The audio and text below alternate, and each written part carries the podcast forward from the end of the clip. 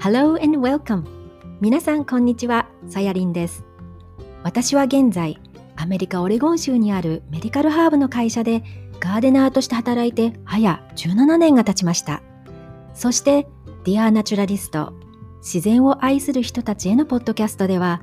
日本国内をはじめ世界各国で自然や植物に携わる活動、そしてそれをお仕事にされている日本人を紹介して、自然に触れることの喜びや楽しさをお伝えしていく番組です。また、オレゴンでの田舎生活、ガーデニングやハーブについての話も加えながら、マイペースで皆さんにこの番組をお届けしていきたいと思っています。それでは、オレゴンより愛を込めて、 Dear Naturalist、お聴きください。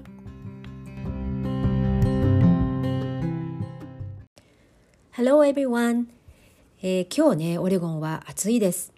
うん、あの週末もねあの一気にあの最高気温がこう105度、えー、なのであの摂氏でいうと40度に、まあ、なる予定っていうふうに言われていてもう本当に暑いあの週末でした。であの先週末はというとあの雨降りの寒空だったのが本当に一気にあの真夏になりました。うん、ということでねあの今日のエピソードは私のソロトークです。でいつもね内容どうしようかなって考えていて結構あの直前で決めたりとかするんであの配信の時間もちょっと遅れたりしてしまってるんですけれどもね。あのアメリカでは毎年6月の終わりの週がポリネーターウィーク。と言われていてで今年は、えー、6月の22日から26日だったのでねあの今日のメイントピックはそのポリネーターや、えー、小動物と環境についてのことをあの取り上げようと思ってます。でそしてそのエピソードのタイトルをねヒール・ザ・ワールドっていうふうにつけたんですけれども、えー、実はねこのエピソードのジャケットはあのうちの息子のケントからあのアイディアをもらいました。であのインスタグラムでもねあのアップする予定ではいるんですけどもあのケントがその学校で環境について勉強した時に描いた絵とタイトルでねあのその絵はあの地球がこう書いてあるんですけどもその地球の半分はあの汚染まみれになった地球とかその戦争で使われる爆弾だったりあの毒がね植物にまかれているなんかそういう地球にあの絆創膏がついている。でその半分がその緑の木々や虫たちがね飛び交う本来の美しい地球の姿でね、うん、なかなかあの私たちもこういう考えはあってもなんかここまでねあの自分だったら書けなかったなと思う上で、うん、やっぱり子どもの発想力に本当に感心します。それであの先日ねその絵本未来創造機構が主催の絵本 for Peace in 沖縄というあの沖縄がねあの本土復帰をして、まあ、50周年というあのイベントだったんですけれどもえそこではその絵本や芸術を味わうとか音楽に耳を傾けるっていうそういうことがあの私たちを落ち着いた気持ちにしてくれてでそれが、まあ、心の平和そしてその地球の平和につながっていくっていうふうに信じて、まああのね、開催されたイベントだったんですけれどもその沖縄の会場であの実際に参加してくださったその子どもたちにあの絵をねそこで描いてもらってでその絵をこうつなぎ合わせてでそれをその2024年のフランスでねあのパラリンピックが行われるんですけども、えー、その時のあのイベントとしてその世界一大きな絵っていうあの企画があるらしいんですがそちらの方にあの今ねこの描いた絵というのをあの送るという予定なあの夢のね企画なんですけれどもでうちはね、まあ、沖縄にあの実際に参加ができなかったったのであのオンラインであのインスタグラムなんですけどねそちらの方にその子どもの絵をあの送るというふうにしてあのアップしていただきました。うんね、なので、まあ、そういったねお子さんたちの絵をこう見るだけでも本当になんかこう心がこう癒されるっていう気持ちになるので、まあ、あのよかったらあのインスタグラムのねその、えアカウントの方もあのつけておきますので、えー、見に行ってみてください。はい。であのそのヒール・ザ・ワールドにあのつながるトピックとして今日はあの私が、ね、最近体験した出来事を、えー、お話ししたいと思います。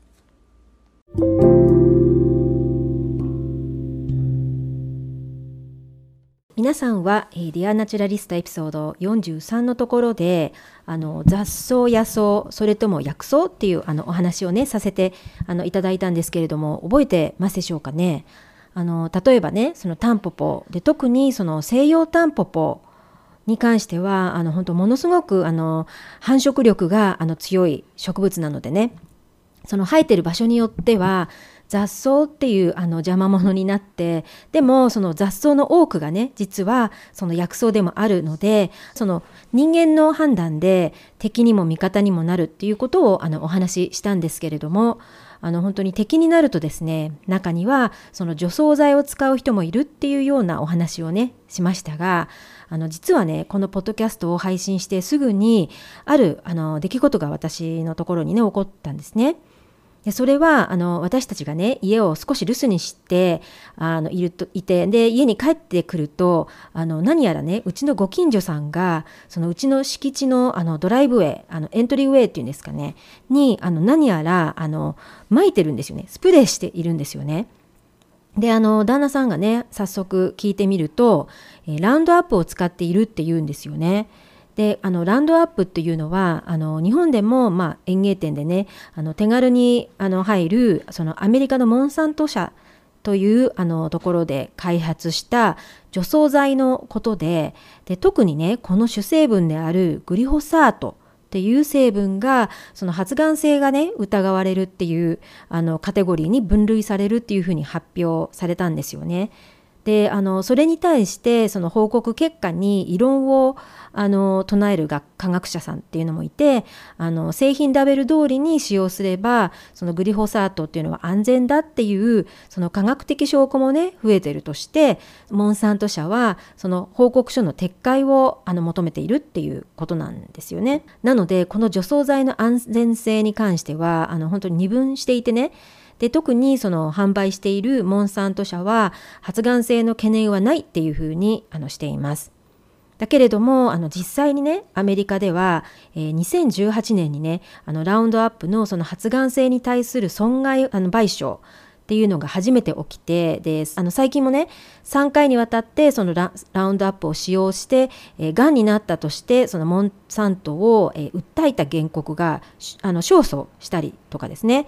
でその賠償金額も桁外れであのその額なんと、えー、20億ドルなので日本円にすると、まあ、あのその当時であの書いてあったんですけどあの2200億円という本当にすごい額の支払いをあのモンサント社に命じているんですよね。であのそんなケースがね実は何万とあってまだ未解決のままモンサント社が抱えているということなんですよね。であの聞いたところによると私の、住んでいる地域でも、えー、モンサント社に、えー、訴えている方がいるということなんですよね。でさらにはあのその養蜂農家のね協同組合がラウンドアップに汚染されたとして訴えているケースもあるようですしあの他国ではあのいろんなその禁止条例がね発令されている中あのアメリカはっていうと全部の州であの使用禁止するっていう運動がありながらもまだまだそういったことが浸透していないところがあるんですよね。ニューヨーク州ではそのラウンドアップを安全な農薬だと宣言することが、まあ、禁止されていたりとかねあのそういう、まあ、州によってその取り決めがあの違ってたりとかするんですよね。なので、まあ、明らかにここオレゴンではあのまだまだ店頭で普通にラウンドアップが売られています。で実は昨日もあの大型園芸店に行ってあのそのね棚のところをねちょっと見てきたんですよね。でそこにはあのこう一つの列のね半分がそのラウンドアップの商品でね埋め尽くされていてでその他にもねいろんな会社の除草剤が、まあ、ラウンドアップと同時にね売られていました。であの他の会社の主成分を見るとあのグリホサートっていうふうに書かれたものはあの見つからなかったのであのおそらくなんかあのモンサント社があの商標登録そのラウンドアップを作っている会社がそういった何かかしらの登録をされているのかもしれないですよね。まあ、その辺りちょっと私細かく調べていないのであの分かる方は、まあ、またちょっとコメントとかもいただきたいんですけれども。うん、でとにかく私はねこういった化学物質の除草剤とは本当に無縁だったのでねあの例えばその他の製品を見ても、ね、またそのグリホサート以外のあのメインメインのその成分っていうのが書かれているんですけれども、ね、あの結局それを見てもどういう成分なんだろうなっていうのがわけわからずうん、なので、まあ、思わずねその除草剤についてあの安全性をねあのやっぱりちょっと係の人に聞いてみることにしたんですよね。であのその時にその係の人をあの店内放送で呼んでくれていてでその時にもねあのカスタマーであのラウンドアップについて質問があるのであの2番アイルに来てくださいみたいな風にしてあのね、あの放送されていてねちょっと私もためらったんですけれどもまあ、その方に実際に動物に関する危険性ってどうなのかっていうのをあの聞いたりするとですね、まあ、そのラウンドアップとかを見ても分かるんですけどもそれに関する説明書説明ってその商品のテープが貼られたところを剥がさないと読めないようになってるんですよね。だから消費者はその危険性とか使い方っていうのは購入して初めてそのテープを剥がしてあので見ることができるんですよね。うん、なのでもしそれをあの買う前にね詳しく知りたい場合っていうのはこっそりそこでテープを 剥がすまあそれはちょっとできないとしてもあのそうではなくってあのきちんとね会社としてもあのインターネットとかでその商品のあの説明っていうのがあの全部公表されているはずなのであのそちらをねまず見ることっていうのもおすすめします。うんでまあね要するにその店員さん曰く自分の家にはね最近そのシェルターから引き取った猫がいるから僕はラウンドアップは使わないよっていうことでした。うん、であの他の製品であのビネガーだからお酢とかあのシトラスなどで柑橘系ですごくこう濃縮されたあの除草剤っていうのも売られているんですよね。あの大概あの例えば普通のお酢だと5%ぐらいのあの酸性、なんですけれどもこの濃縮されたものっていうのはあの30%のあの強いものなので、まあ、それが植物を、まあ、枯らすという、まあ、薬に使われているようなんですけれどもね。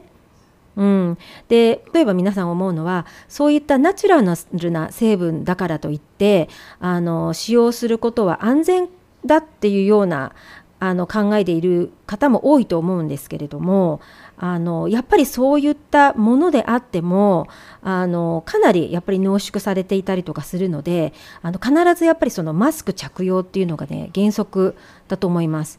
うん、結局ねこういった濃縮されたものを人間が直接吸ってしまうことでやっぱりその肺などの疾患っていうのもねあの輸送されるからなんですね。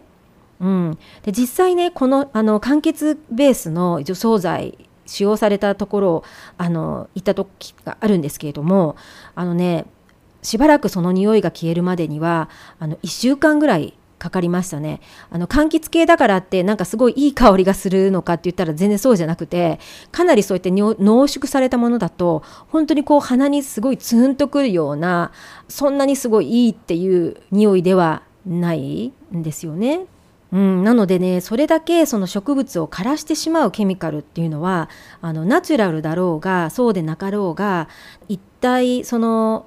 土壌の微生物にどんな影響を及ぼしているんかなっていうのが本当に気になってやみません。であの私個人の話に戻るんですけれども 皆さん覚えてますでしょうか？で話がちょっと脱線しすぎて何を話していたのかって忘れた方のためにもう一度お話をすると、まあ、要するにその私のご近所さんがそのうちの敷地にねあの私たちの留守中にそのラウンドアップっていう除草剤をまいていたところをあの私たちが発見してでもあのその時も旦那さんはねことを荒立てないようにうちはそういった除草剤は使わないのでもしまくんであれば私たちにねあの特にそのうちの敷地なので一旦聞いてくださいっていうふうに伝えてであのご近所さんは本当にそそくさとその場を去っていったんですけれども、うん、で実はねだいぶ前にもそのうちのドライブウェイのあの草がね、まあ、そのドライブウェイってあのそのご近所さんのと隣接しているところなんですけれどもね。そのドライブウェイの草が私たちの門のところまで茶色くなっていてでそのうちのゲートから家までが緑になっているっていうこうばっかり分かれてるこの気がついてでさてはやっぱりご近所さんにまかれたなっていうふうに思ったんですよね。でその時も確か注意したはずなのに今回のねまたなんか巻かれたことであのもしかしたらこのご近所さんは良かれと思って親切で親切心でねやっていたのかもしれないよって知り合いに指摘されたんですよね。でもそうだったとしたら本当にまだまだそのラウンドアップがねこの世からなくならない理由にみんなもう巻いても特に大丈夫だって思っている人がねいるっていうことですよねたくさん。で全く無知にその雑草をなくしたいから使う人とある程度環境に影響することを知りながら、ね、このぐらいなら大丈夫かなと思って使う人、うん、なので皆さんの理解度ってねあの分かりませんけれどもあの今回のちょっとこの件があってからうちにはあのその鶏がね話し合いであっちこっちあのご近所さんのところにも行くのでちょっとね心配してたんですよねそういった除草剤まかれて大丈夫かなと思って。うん、でねそのご近所さんもおそらくね何回かね散布したと思うんで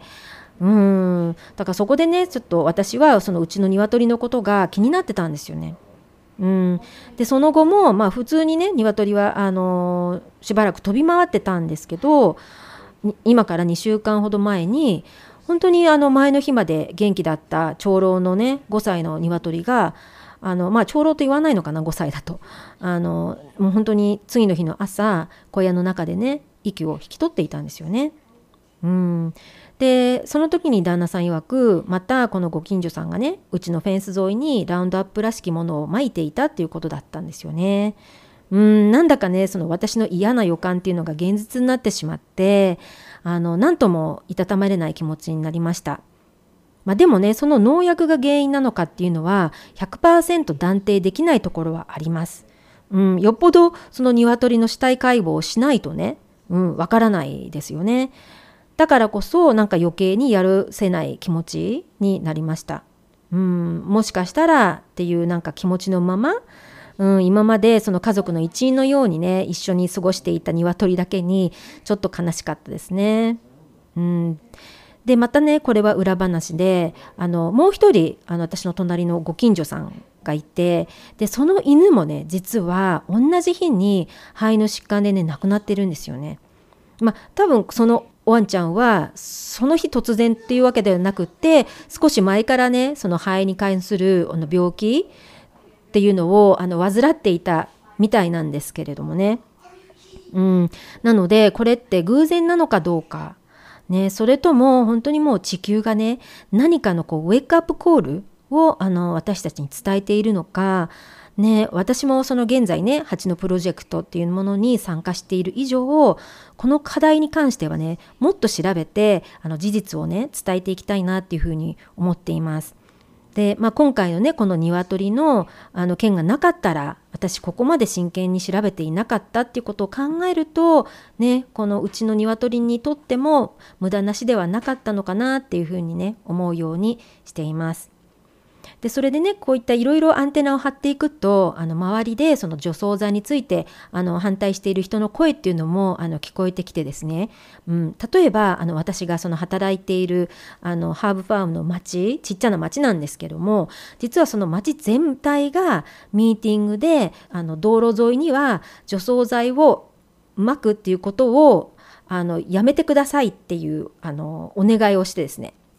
でその、えーと、ウィリアムスという町なんですけどもそこの中ではあの除草剤は使わないその代わりにあの草を刈る大きな機械を使って道路脇をこうきれいにするっていうようにしてもらっているそうなんですね。であのまたそのウィリアムスのコミュニティの中ではあのノースプレーっていうふうにうちの敷地の道路にはあの除草剤をまかないでくださいっていう看板を貼っているあの人たちっていうのもあの見たことがあります。でまたねあのこの辺りのコミュニティの中にはあの有名な方がいてねでその方もそういった除草剤に反対派な方でね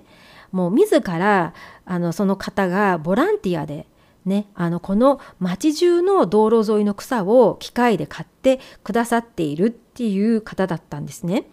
うん、であの最近その方がなんかお亡くなりになられてでその彼をたたえてねなんかその道の横の方に小さなねあのそのモニュメントっていうのをあの飾ってある場所があるんだっていうことを聞いたんですけれどもまたその方のレジェンドを引き継ぐボランティアの方がねそういった草刈りをあのしているそうなんですよね。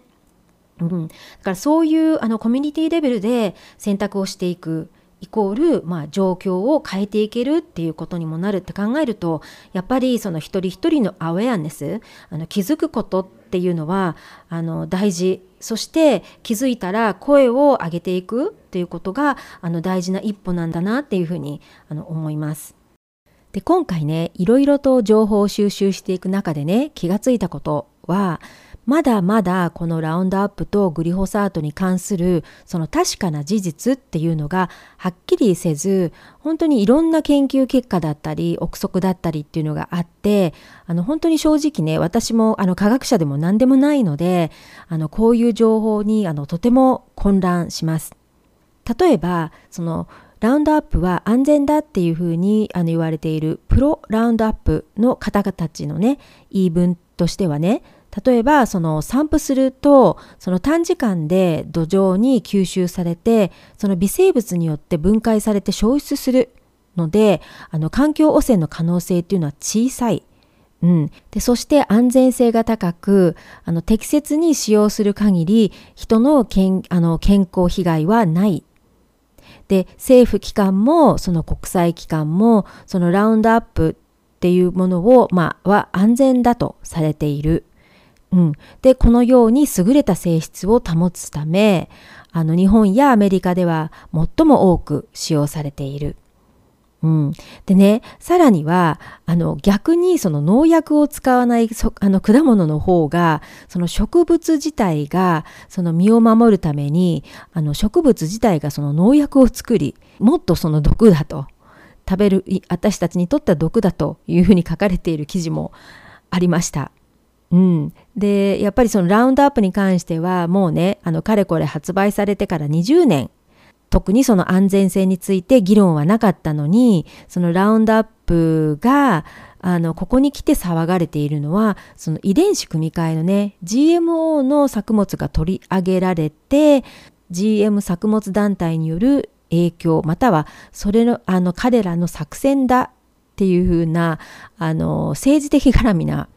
うん、組織絡みなことだが原因だっていうふうにあの伝えている方もいます。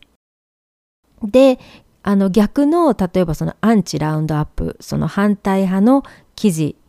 には、まあ、いろんな研究結果あの例えばワシントン大学の研究チームでもグリホサートにさらされると発がんリスクが41%増大するって研究結果を発表しましたであったりとか、ね、もちろんその人間に発がん性っていう恐れがある物質であるのであの例えばその今度は本当に逆にその土壌の細菌とかねその体の腸内の細菌も損なってしまう恐れがあるっていうふうに言われていてでまあ人間に関してはその、ね、腸内環境が崩れるイコールそのアレルギーのその自己免疫疾患の原因になってそれがさらにまたねあの神経系っていうところにも影響されて自閉症や認知症の誘発であとはあのこんなことも書いてありましたよね。あのまあ、たとえねその食品に、まあ、わずかな微量なそのグリホサートがの成分が、まあ、あのしかなかったとしてもその人間の胎盤やへその緒の細胞に死をもたらすっていうことが明らかになっていてでそれが不妊の原因になったりもするっていう懸念があるだったりとかね。うん、であとはあの以前のそのベトナム戦争でまかれたあの枯葉剤のダイオキシンっていうのがその家族3代にわたって影響を与えているっていうふうに言われているんですけれどもこのねグリホサートもそういった次の世代にも影響が出るのじゃないかっていうふうに、ま、言われています。うん、なのでねこういった話題っていうのは本当キリがないですよね。除草剤だけじゃなくってその殺虫剤としてね使われるそのネオニコチノイドという物質、うん、もまた例えばねポリネーターにとっては厄介者だったりとかしてねまだまだそのラウンドアップに限らずね今後解決の余地のある課題っていうのがあのたくさんありますよね。でやっぱりこの内容ってね今あのお伝えしただけでも本当に賛否両論があってあの例えばその農家さんの中にはそういったねあの薬を使って作物を育てて生計を立てているっていう方もたくさんいると思うんでねあのこういったなんか様々な情報に農家さん自体も混乱していると思うんですよね。うん、なのでね、まあ、そういう農家さんや使用する人をあの責め責めるっていうわけではないことをご了承いただきたいと思うんですよね。うん、であの私がその原質の蜂のクラスっていうのをあの取っていた時にねあの実際にあの参加していた方の中にもあの農薬を使う農家さんっていう方もいました。でその方たちにもその実際にまかれた農薬はどのようにその受粉者にね影響を及ぼすかとかねあのもしそあのそれを使うんであれば農薬を使うんであればあのどういうふうにしたらその受粉者の蜂たちにあの負担をねかけることがないようなその使用の方法とかあと時期ですよねそういったことをあの伝えていました。うん、であのこれはねオレゴン州立大学のプログラムだったので、まあ、きちんとしたリソースからの話だったんですけれどもうん、あのねここでこのクラスでもその頭ごなしにその農家さんに対して農薬は使ってはいけませんよっていう風なメッセージなのではなくってあのそういう方にあのこういったその教育を、まあ、していくっていうような、うん、あの形であのクラスが行われていました。でまあ結論としてねまあいろんな情報が飛び交いすぎて何が本当なのかわからないところっていうのがあります。うん、で特にねインターネットで情報を受け取るだけの昔って時代だったんですけれども、ね、最近は本当にその自分のチョイスでいろんなインターネットテレビだったりとかあとは自由にね発信できる時代になった今。ね、あの私たち一人一人がその情報の渦に飲み込まれないように何が本当なのかって見極めることが大事なのかなっていうふうには思います。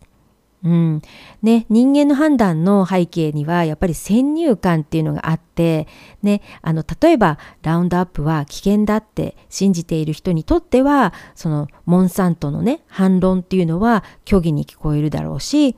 うん、そしてその、ね、自分は信じてるっていうことをこう裏付ける情報を探して自分の考えと違う情報はフェイクニュースだっていうふうにして無視したり反対したりねあのそういうなんかこう二分した意見がある場合って本当にそのあのそれぞれ出来上がった先入観っていうのをあの変えることって難しいですよね。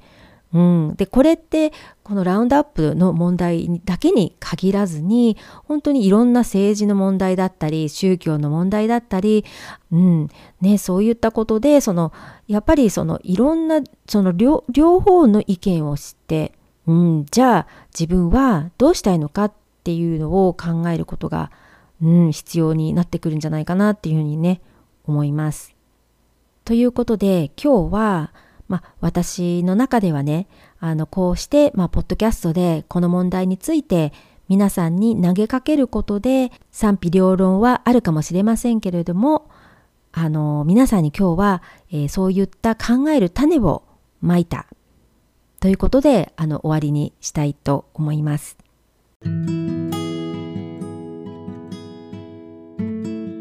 ということであの今日のトピックはね少し重くなってしまったのであの最後に少し軽くなるような話であの終わりにしたいと思います。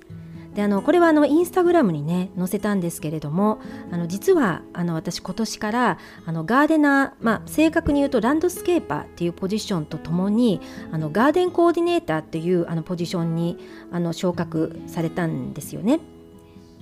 で皆さんもご存知の通り私は今から、まあ、19年前の2003年にランドスケーパー1っていうポジションで、まあ、メディカルハーブの会社の中のボタニカルガーデンとそのちあの敷地にあるねあのお家が何軒かあるんですけれどもあのそこを管理するお仕事っていうのを始めました。であの時が経つにつれてね毎年昇給があるので役職も、えー、ランドスケーパー1から2、えー、2から3っていうように上がっていきました。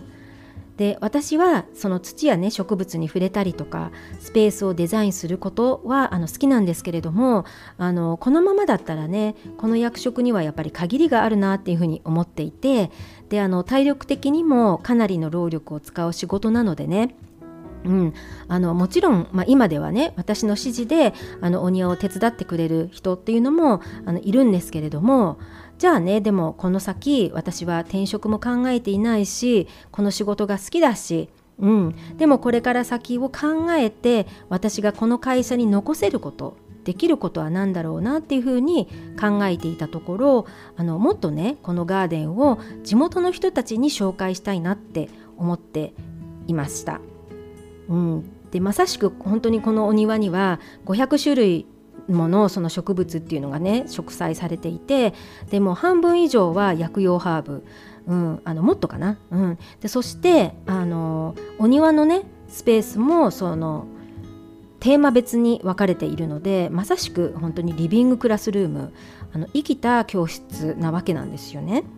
うん、で今までは本当にもう知る人ぞ知るシークレットガーデン的な存在だったんですけれどもこのねお庭の魅力を知っている私はもっとこのスペースを使うことで恩恵を受ける人たちはねたくさんいるなっていうふうに思ってあの以前からその地元のねマスターガーデナーやあの学校の子どもたちを呼んであのガーデニングのクラスとかあのツアーをね企画していたんですけれどもこれからはねもっとそういうコミュニティの人たちへのあの education の場にする方へなんかもっと力を入れたいなっていうふうに思ってあのまあ2年前くらいからあのそういう方向性に移行したいっていうふうにあの考えていたんですよね。でそのためにはねあのポジション名とかを考えてあのどんなことをするのかとかこのポジションは会社にとってどんな利益が、ね、あるのかなどこう企画書みたいのを書いてでマネージャーにあの提出しました。うん、であの反応はあのとてもポジティブでねあとはその人事課に受け入れられるか否かだけだったんですけれどもあのとにかくこのポジションっていうのがあの今までにない役職だけにその仕事の内容をこう正式にすることとかそれにこう見合ったお給料についてなどね結構細かく分析っていうかあのされてね結局あの企画書を出してから正式に認められるまではあの1年かかりましたね。で特にあの昨年はまだそのコロナの状況があのはっきりしてなかったのでね人があの訪れられないっていう状況もあってあの延期になっていたこともあります。うんであのアメリカではね特にそのお給料の交渉をするっていうのはあの割と普通であの私もまあそんなこんなでねいろいろ交渉して、まあ、やっと今年そのガーデンコーディネーターとしてねお仕事っていうのを始めました。でもちろんまだあのガーデナーとしての比重っていうのはあの多いんですけれどもあのこれからは地元のコミュニティにねクラスやワークショップを開催したりとかあの学校と提携してね子どもたちにもっとこう自然やハーブに触れる機会っていうのをあの増やしていきたいなっていうふうに思ってます。うん、ということでねこのガーデンコーディネーターになっての第1弾のイベントっていうのがえ今度のねその7月の9日にあの行われる、え Oregon Bee Conservation Day というあのオレゴンのあの主にその原種の蜂についてとかあの pollinator の保護をするためにねあのお家で皆さんのお家でできることといったようなテーマであのゲストスピーカーをお呼びしてねイベントをあの開催するんですね。であのこれはあの私も協力しているその Oregon Bee Project っていうプログラムの一環でであの年に一度ね一般の人たちにこういった私たちの活動を伝えるっていうことが条件なのであのそれをあの今回このハーブファームで開催する運びになりました。で過去にもね2回このイベントを、まあ、開催してたんですけれどもあの今回はあの例えば本当通常ねあのお呼びすると講師料が50万とも50万円とも言われるようなあのオレゴン州立大学の蜂の分類学者さんとかあと受粉者保護団体のアンバサダーさんなんかを呼んででしかもねこの方たちはあの報酬もなしで OK いただいてうん、で、まあ、しかもねこのイベントは寄付を募るものの基本はあの無料のイベントなんですね。うん、なので本当こういった方々にねわざわざお越しいただくのであのいろいろと宣伝をしなければねならないわけなんですよね。でそのためにはその予約のサイトを作ったりチラシを作ったり、まあ、慣れないことをしなくちゃならなくってねあのでもやっぱりねあの限界があったんであの思い切ってそういったマーケティングの人たちにあの助けを求めたんですよね。で彼らもねとっても忙しい方たちなので実際にあのオンラインのミーティングもね直前で4回ぐらいキャンセルされて延期されたんですよね。うん、それでもめげずにねやっとミーティングができてその時もあのディレクターと呼ばれる方もあの参加していただいてあのかなりねあのすごい方たちにこの私の計画していることを伝えてであのその時もねあの「We will help you as much as we can」っていうふうにあのできるだけあなたの助けになるように協力しますっていうふうに言ってくださってあのとってもあの嬉しかったんですよね。でしかもねこのディレクターさんの名字があの森重さんっていう方であの聞いてみるとあのお父様が日本人でお母様はあのアフリカ人なんだそうででその他あのもう一方もあの渡辺さんというねあの2世か3世のアメリカ人の方であの私を含めてこのミーティングってあの5人参加していたんですけれどもそのうちの半分以上がこの日本がオリジンというメンバーでなんかねあのほっとしたところもありました。うんでねやっぱりその会社の組織の中で働くっていうことはやっぱりその仲間やそのチームワークの手助けを求めることができるっていうこと。ね、で最近ね私はこの本業以外に自分のビジネスを立ち上げていてなんか全部自分で一人でやっていたからなんか改めてねやっぱり求めることで仲間が助けてくれることのありがたさっていうものにあの気がつきました。うん、でねあのガーデナーもね庭を作り上げるっていう裏方の仕事があって初めて主役のガーデンが輝きます。でもっと細かく言えばその作り上げているのは私たちだけではなくってその土の中の微生物だったり受粉者だったりなんかそういう生物の健康管理要はそういったコンサベーションもやっぱり裏方でやっていくからこそ健康な植物、ね、にもなって美しい調和の取れた庭になるわけなんですよね。うん、だからそのイベント開催っていうのもそういった裏方の努力があってこそ参加者にこう喜んでもらえるっていうふうに私はちょっと勝手にあのコーディネーターとガーデナーの仕事を結びつけてるんですけれども、うん、なんか実はね私はそういった裏方役をして人に喜んでもらうってことがなんか好きなのかもしれないなっていうふうに気づきました。うん、結構その計画したりとかあの細々としたことが、うん、あの好きですしね。うん、はいということで、まあ、ちょっとまた長くなっちゃったんですけれどもあの先ほどのねその除草剤やその殺虫剤の例もそうですけれどもこの「ヒール・ザ・ワールド」のタイトルのようにこう地球がね本来の美しい姿でいてもらうために私ができることの一つっていうのがこのようなイベントをねすでにその影響力のある場所で開催してで一人でもその多くの人たちへメッセージを届けること。うん、なんかこれがねこれからの私のこのお仕事のあの場所でのミッションにつながっていくんじゃないかなっていうふうに思っています。はいでねあのおかげさまでねこのあの蜂のイベントも告知をしてから1週間であのほぼ参加のスポットがあの埋まって本当にありがたいことです。うん、またねこのイベントの事後報告もあのポッドキャストであのお伝えしますね。はいそれでは Until the next time さやりんでした。